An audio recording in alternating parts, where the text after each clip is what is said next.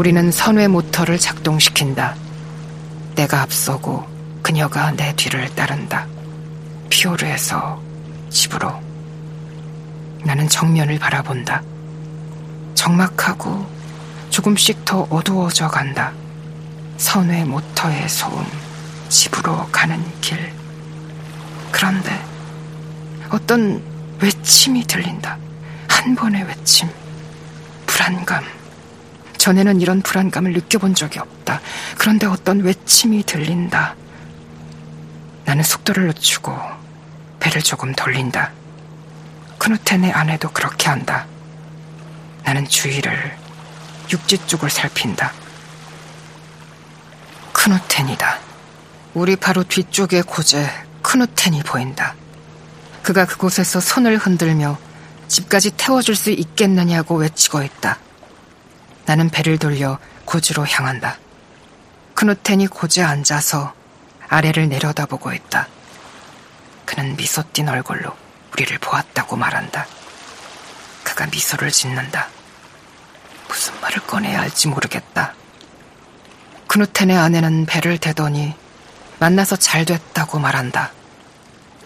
나 물고기 잡았어. 그녀가 말한다. 내일 저녁거리가 되겠군. 크누텐이 말한다. 끝내주는 대구 월척이야. 그녀가 말한다. 어디 한번 볼까? 크누텐이 말하며 몸을 일으켜 물가로 내려가자 크누텐의 아내가 그에게 물고기를 보여준다. 끝내주는 대구인데 씨알이 굵고 내일 저녁으로 써야겠군. 이라고 그가 말한다. 맛도 좋겠어. 라고 그가 말한다. 오늘 밤에 소금에 절여두면 내일 가볍게 절인 대구가 되겠어.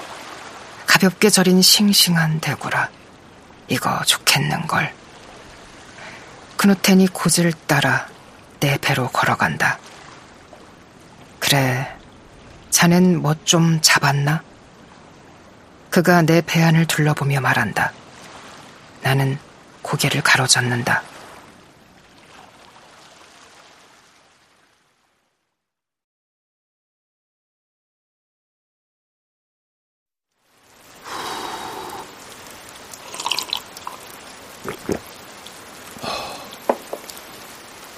케이비에스 오디오북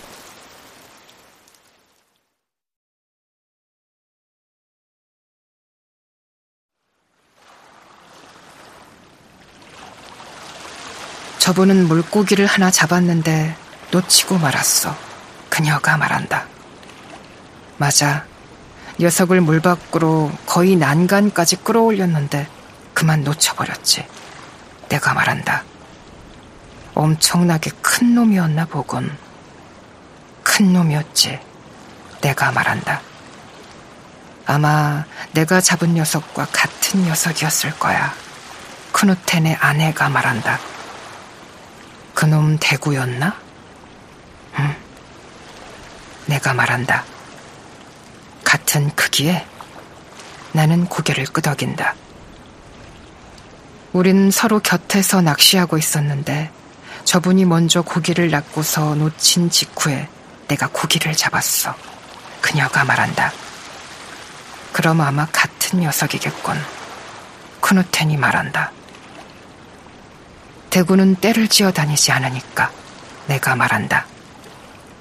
자네와 대구 둘 다 그렇지. 크누텐이 말한다. 당신 직구죠. 크누텐의 아내가 말하고는 웃음을 터뜨린다. 그리고 크누텐이 우린 적어도 십 년은 서로 보질 못했지. 내가 종종 여기 왔었는데도 말이야. 그런데 갑자기 우린 같은 날에 두 번이나 마주쳤군. 이라고 말한다. 나는 고개를 끄덕이고는 그래, 희한한 일이야. 라고 맞장구를 친다. 그러고서 나는 입을 닫고 있다. 크누텐이 무태 길 위에 서 있었기 때문에 그가 해안가로 내려왔던 까닭에 나는 그를 목격했다. 그리고 그는 그를 보는 나를 목격했다. 그러고서 크누텐의 아내와 나는 섬으로 갔다. 노태는 해변에 남겨졌다. 그러고 나서 그는 소리를 질렀다. 우리가 돌아오는 길에 큰호태는 고제에 있다가 우리에게 소리를 질렀다. 나는 큰호태를 쳐다본다. 그는 그의 아내의 배에 올라 선미의 선외 모터로 다가가고 있고 그녀에게 선수에 가서 앉으라고 말하고 있다. 그가 모터에 시동을 건다. 난 아내를 집에 데려다줘야 할 것 같아. 그가 내 얼굴을 보며 말한다. 그래, 내가 말한다. 당신은 늘 그래라고 말하는군요. 그의 아내가 내게 말한다. 나는 아무 말 없이 고개를 끄덕인다. 무척이나 이상하다. 불안감, 이 극심한 불안감. 날은 점점 어두워지는데 그녀의 눈이, 그녀의 눈이 이제는 어디에나 있다. 하늘 위에, 피오르 너머에 이 불안감.